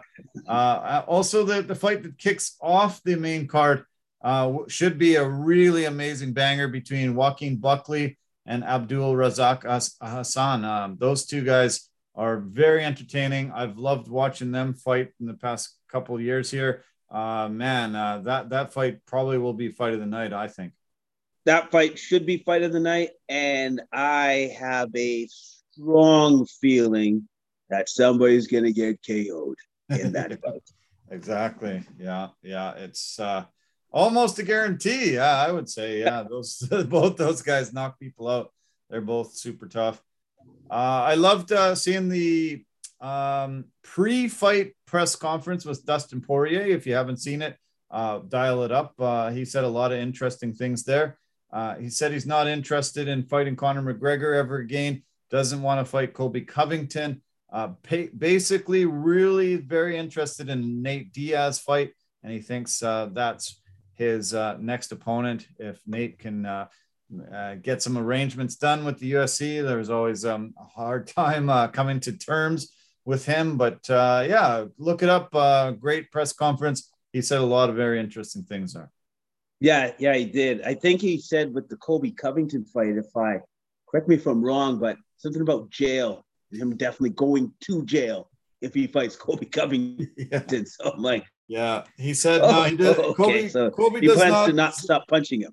Got Colby it. does not Got deserve uh, to make money off of me, and uh, yeah, we'd be uh, either me going to jail or both of us going to jail. Uh, yeah, he he's not a fan, and uh, yeah, the, the former teammates, but uh, yeah, no love lost between these guys. No, absolutely no love lost between those two. And I understand why Poirier is going with the route that he's taking because now he's looking at it going, I, I just do money fights. And that's what he should be doing. That's what his concentration should be on. He had his shots to the title. Unfortunately, they didn't pan out, but now he's looking for those fights that will solidify, you know, not just himself, but his family's future. Good yeah. for him. Yeah. Uh, there was quite a Twitter battle. Social media shots were fired between Conor McGregor and Tyson Fury over the weekend. Uh, did you see any of these this tirade that went back and forth? Okay, so so what so what did Conor say? I'll, I'll, I'll fight you. I'll fight. I'll fight Tyson Fury. uh, Tyson Fury had um, praised uh, Khabib, and uh, Conor got in and and and called him every name in the book he could think of. He called them the, the biggest one that I remember was uh, the Versace twat. He called him, uh, and uh, yeah, a lot of just ranting and ranting back and forth.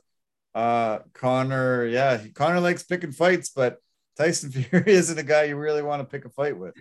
Oh, he's like so much bigger than Conor McGregor. Like so much bigger than him.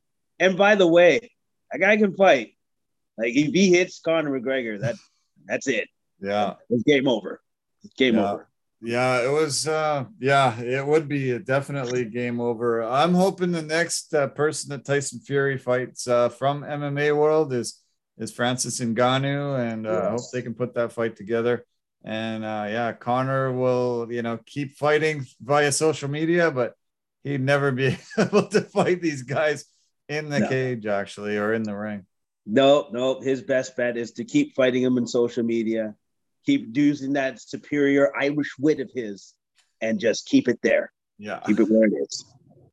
Um. Okay. Why don't we just uh, do a transition right into the NBA? Uh, we just had the NBA trade deadline on Thursday, and uh, there was some really big moves. Uh, obviously, the biggest move was the James Harden for Ben Simmons. Uh, James Harden and Paul Millsap go to the 76ers, and the Nets end up getting Simmons, Andre Drummond, and Seth Curry. Some picks back and forth, but uh, this is a great move for both teams. Um, James Harden, uh, you know, gets to finally uh, be somewhere that he wants to be, maybe.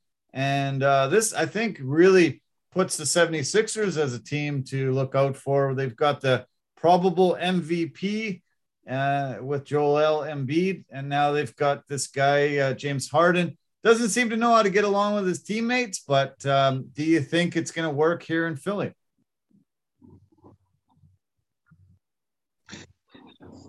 This is what I think. I think it will work as long as James Harden puts in the work to make it work. That's how that's going to work. he doesn't put in the work, or all of a sudden he doesn't feel the vibe, or he becomes, I don't know, disinterested in playing for the team, well, Joel Embiid will give it to him. That guy's not afraid to talk his mind. And also, too, it's his team. And he's playing at an MVP level right now. Yeah. So he has the wherewithal to talk to James and say, listen, either you want to be here or you don't want to be here. I, I, I like, I, I only have a certain window of time to win championships. Yeah. I'm going to need you to do that. But if you don't want to be here to do that, maybe you should shove on and find something else to do. You know, find yeah. another team to play on. I saw James Harden, uh, you know, sort of buy into the system when Kyrie came back and they were playing together. I saw Harden, you know, wanting to be, um, you know, whatever it took, whatever it took, and then with Kyrie's situation, with only playing or you know not playing at all for a while there, uh, all of a sudden James Harden uh, interest just faded off. Uh, we saw him flame out in Houston, obviously. Um, what do you think? In the end, James Harden legacy is going to be. Uh, you know, he's he's become disinterested in a few teams and and just quit on them.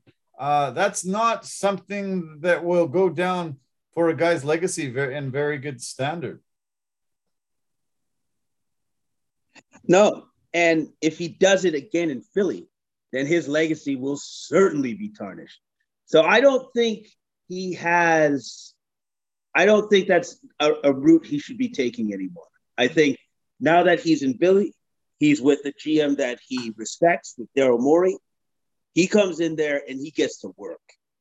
He gets to work and he starts playing some serious basketball because if he if he doesn't do that, if he feels that he can like coast, get away with, become disinterested, or whatever have you, uh, with the Philadelphia 76ers. Well, first off, number one, that fan base will destroy him completely, will completely destroy him. And number two, um, he'll tarnish his legacy going forward. He, he absolutely will do that. So he needs to show the people, the fans, Joel Embiid, his teammates, that he's there to play some serious basketball and he's there to win. Uh, so, what about on the Brooklyn side? Um, do you think this uh, w- will be a good move for them? Do you think this was um, you know necessary? And uh, you know, do you think Simmons will be able to come in and and make a difference with this team? Yes, I believe he can. Um, so right now, you can just say off the top, their defense is just that much better with Ben Simmons on the floor. Their rebounding is just that much better with Ben Simmons on the floor. Uh, their transition offense will be that much better with Ben Simmons on the floor. And now Ben Simmons doesn't have to worry about scoring because Kyrie Irving and KD will take care of that. Yeah. All he has to do is be great at all the things that he's great at. And not, if you don't want to score, that's great. Because KD's like, well, then I'll just take all your shots. I'm good with that. and Kyrie's like, oh, I'm definitely good with that. I will take all your shots.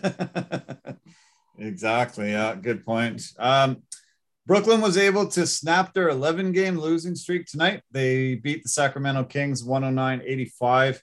Uh, Seth Curry had 23 points to lead the way. Uh, Andre Drummond had 11 points, nine rebounds.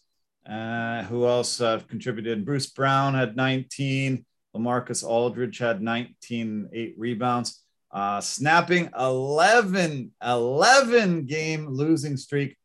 Uh, pretty nutty. Uh, I'm shocked at how low Brooklyn had sunk. They needed to make a deal, and uh, hopefully this shook them up enough. Um, really, I only cheer for Brooklyn in any way because Steve Nash is there. I don't want to see him come in, you know, be the favorite to win it all and uh, flame out like this uh, over egos and and issues that they have. Uh, it's it was sad to see a team uh, go through this, but uh, maybe uh, these additions will change the narrative and, and allow them to you know be relevant again. Yeah, but here's the problem. Not only does he now have to deal with Kyrie, he's got to deal with Ben Simmons too if there's any head coach that can do it, it's Steve Nash. Nice. I wish him the best of luck, but this is not. This might not be an easy ride for him going forward. Yeah. Let's be honest. It might not be that easy. Um, okay. Uh, the Kings made a big deal as well uh, this uh, off season.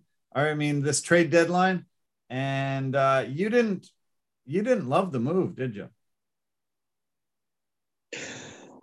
Yeah, I didn't because you had this guy in Tyrese Haliburton who is literally one of the best point guard floor generals of his generation.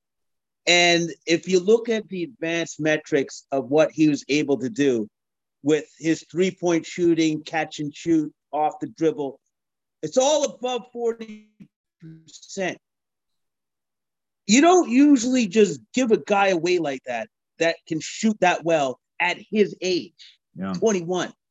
You know, like if you look at his numbers, there's only like one guy that's ever done what he's doing, and that's him. That's the one guy.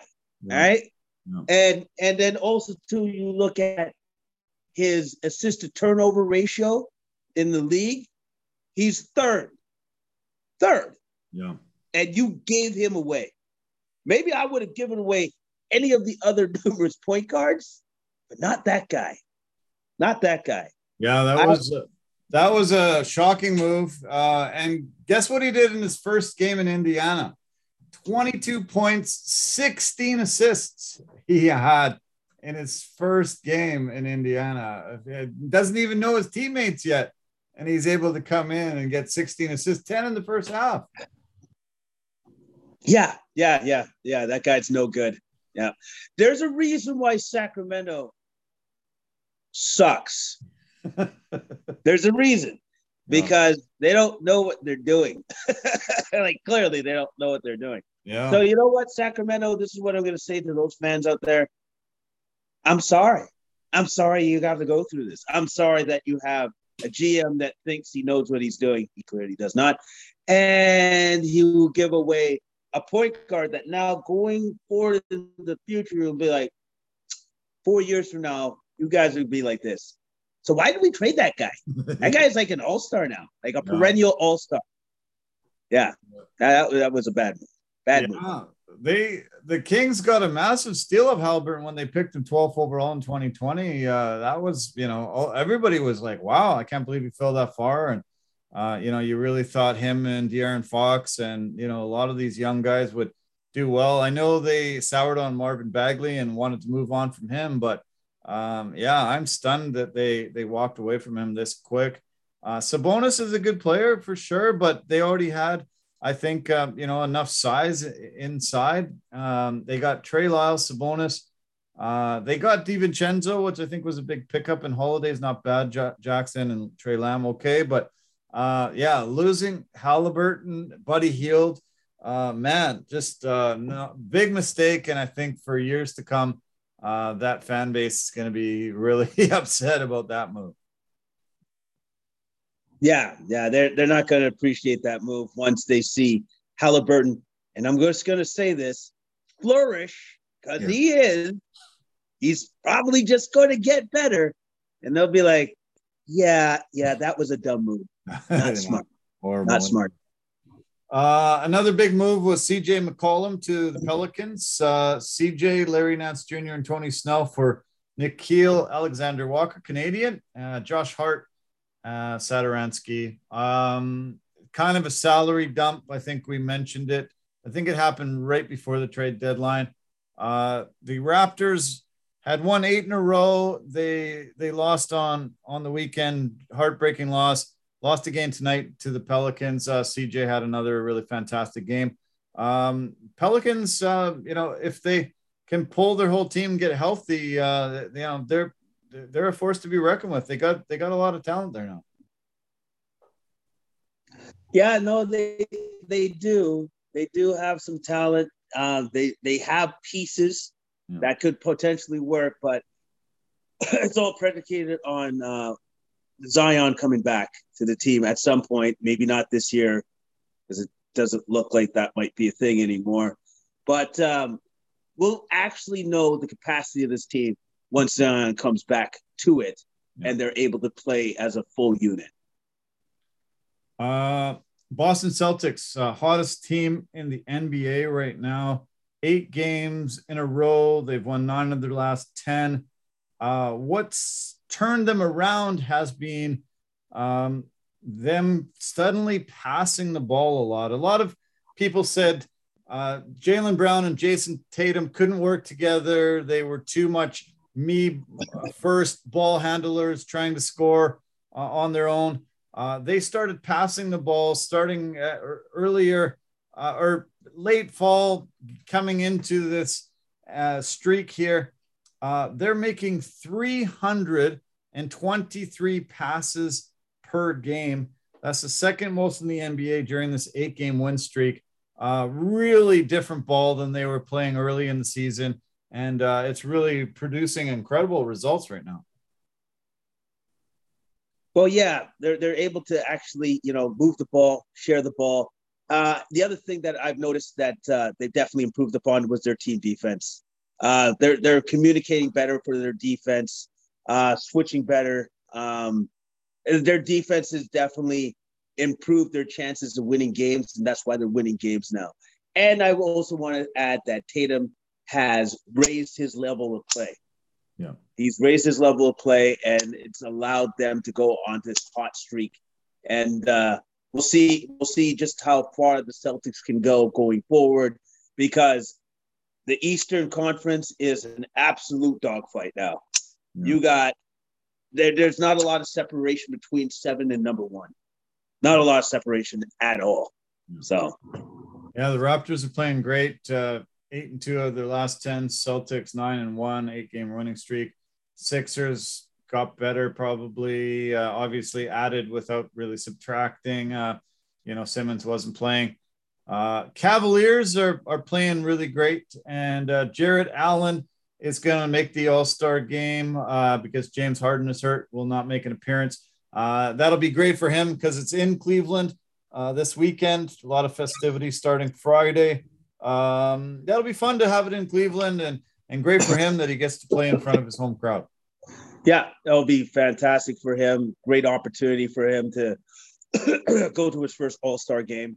Um, and uh, it's, it's just great to see some first timers in the All Star game, like uh, Fred VanVleet, and uh, it's it, it's just encouraging to see some new blood in the All Star game and see some of these new guys come into their own. Yeah. Uh, let's switch to the West a little bit. Uh, the two top teams are still way up there. Uh, Suns are putting a little bit of a distance between them and the Warriors, four and a half games ahead.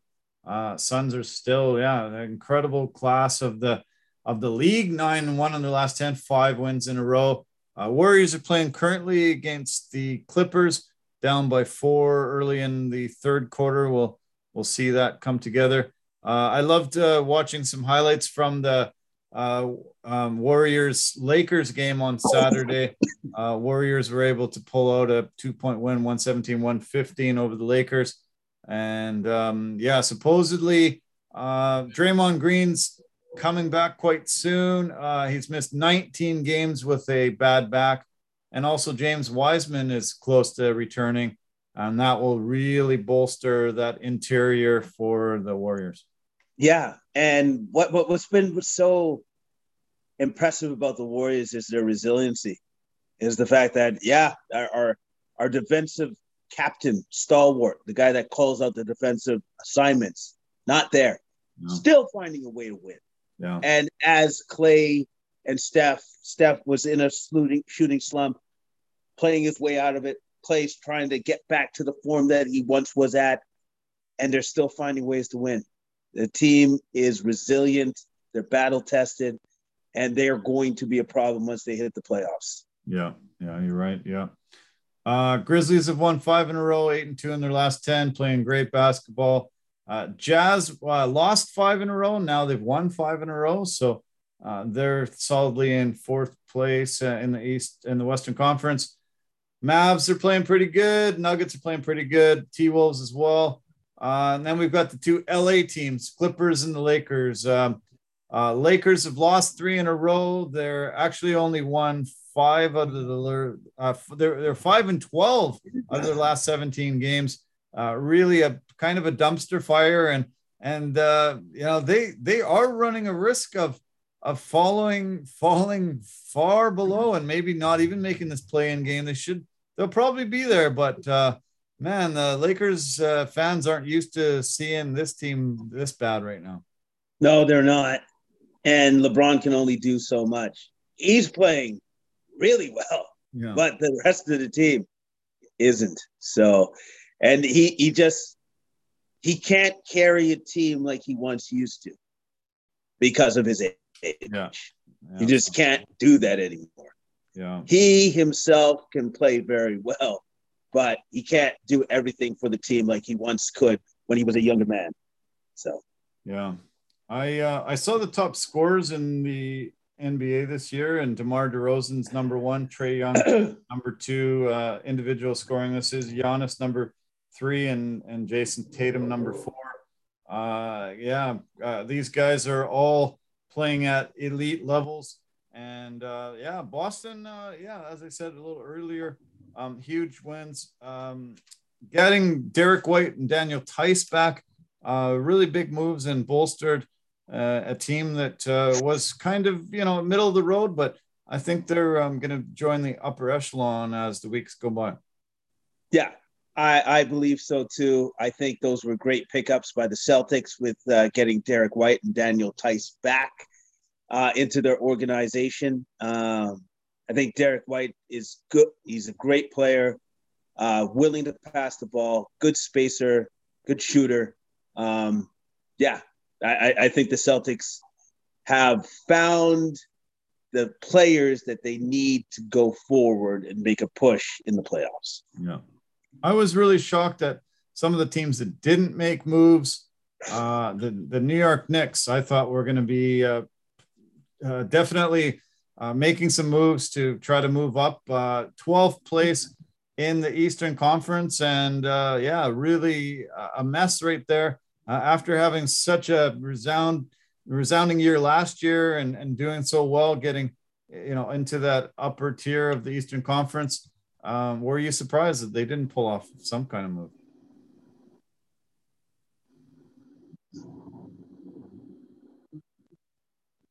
Oh, there you are. Yeah, I'm a little bit surprised. I yeah, I, I thought they would have done something. I thought they would have done something to uh, further bolster their roster or change change change change some of their players so that they would at least give themselves a chance to try to get into the playoffs. But I guess they decided against that. I don't know why they would have done that. So they're probably looking at retooling for next year and making some major, major uh, off-season trades because the way that the roster is constructed now going forward is not good enough. It's not even close to good enough uh, for Knicks fans or for the organization. Yeah. Um, yeah, NBA All Star festivities should be fun. Uh, the game usually not the greatest, but uh, all those other uh, skills competitions are, are really fun to watch. Always great to see the dunk contest. Uh, we've got Fred VanVleet in the three point uh, shootout uh, those are fun to watch, and I usually make sure that I don't miss them. Oh yeah, for sure. I, I am looking forward to those two things: um, three point competition, dunk competition. I'm looking forward to seeing what kind of dunks the, the players come up with this time around, um, because uh, it's all about creativity uh, nowadays, and it's always exciting. It's always exciting to see what they come up with. Um, the NBA has just uh, said they are reinstating Tyreke Evans after banning him in 2019 from the league. Uh, he was dismissed and disqualified indefinitely in 2019 for testing positive for a prohibited substance. I'm glad that uh, he's been able to clean himself up and getting another opportunity to come back. He's been out for coming up three years. He was um, uh, he, he, he was a uh, he won the rookie of the year. Was a really good player early on with the Kings. Uh, averaged 20 points a game, six assists and five rebounds. Uh, he's also spent time with the Pelicans and Grizzlies. Uh, hopefully, he's straightened out his life and uh, he can continue and uh, yeah, try to get back to doing what he loves. Yeah, yeah, and hopefully he's learned his lesson. Yeah. It's a hard life lesson to learn because as e like as hard as it was to get into the NBA, it's it's it can be just be taken away from you in a heartbeat in an instance when you make the wrong decisions. So I'm glad to hear that he has cleaned himself up and hopefully he can stay in the league for a long time for as long as he can. Let's hope, yeah. We've had a hell of a lot of uh, technical issues tonight. Uh, unfortunately, it's been glitching so much. Uh, sorry to our viewers um, on YouTube and on the website. Uh, really apologize for that. Hopefully, we can, uh, yeah, figure out what the heck the problem is and and don't have this. Uh, it makes them for a more challenging conversation between us two, and I'm sure uh, for the viewers and listeners. But um, thanks for sticking in. As long as you have, I really appreciate it. Uh, we had a fantastic weekend of sports. Uh, we're a little bit sad the NFL's done.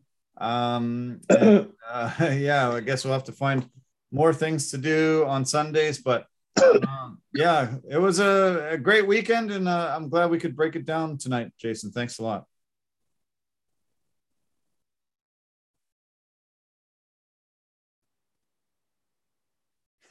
yeah. Oh, did I completely lose you? Yeah. Oh no, there you are. I almost look like I completely lost you. Yeah, no, uh, you, did.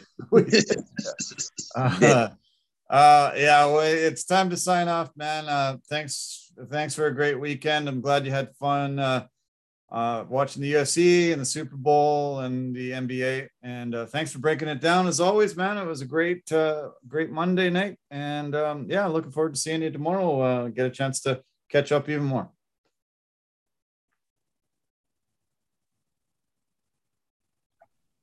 All right, sounds good, man. Uh, always a pleasure. Signing off. We'll see you tomorrow. Okay, buddy. Cheers. Take care. Have a good night. Oh man, man, very frustrating. Ah, just love Zoom, hate Zoom. Can't believe all the technical glitches. Uh, you know, I guess at some point him and I should be just in the same studio, and you can see us from different camera angles, and and we'll figure it out that way. But um, anyway, uh, thanks so much to everybody that watches, listens. Appreciate your support as always. And uh, want to thank our partners and sponsors for their support as well. Uh, Anchor FM, the easiest place to make a podcast. Phenomenal at posting on multiple podcast platforms for us. Uh, most of you wouldn't be able to listen to us uh, without their help. So thank you, Anchor. I want to thank Verbero, the hockey equipment and apparel company first in, in technology, performance, and value, and the V350 stick is a must have. Uh, Pampas and Possibilities, they design West Coast pretty things to make your home look fantastic. Uh, give them a shot and you will not be disappointed. And Forever Living, the aloe vera company for health and beauty products. All of those can be found on our website and you can get discounted rates for everything. So thank you for your help and uh, yeah go go support them as always. Love you guys lots. Uh, thanks so much for sticking in. Um, hope you had a great weekend. Happy valentine's day to everybody. And um, yeah um, i guess we'll have to figure out what to do on these sundays with no more nfl but uh, i'm going to sign off i'm going to watch this warriors game they're down by 13 not happy but uh, they can catch up so um, take care of yourself. Have a great week ahead. And uh, go to our websites. Uh, lots of phenomenal things that we're putting up there all the time. And we've got a few big, super special guests coming up. So stay tuned. Love you lots. Take care of yourself. Have a great night. And bye for now.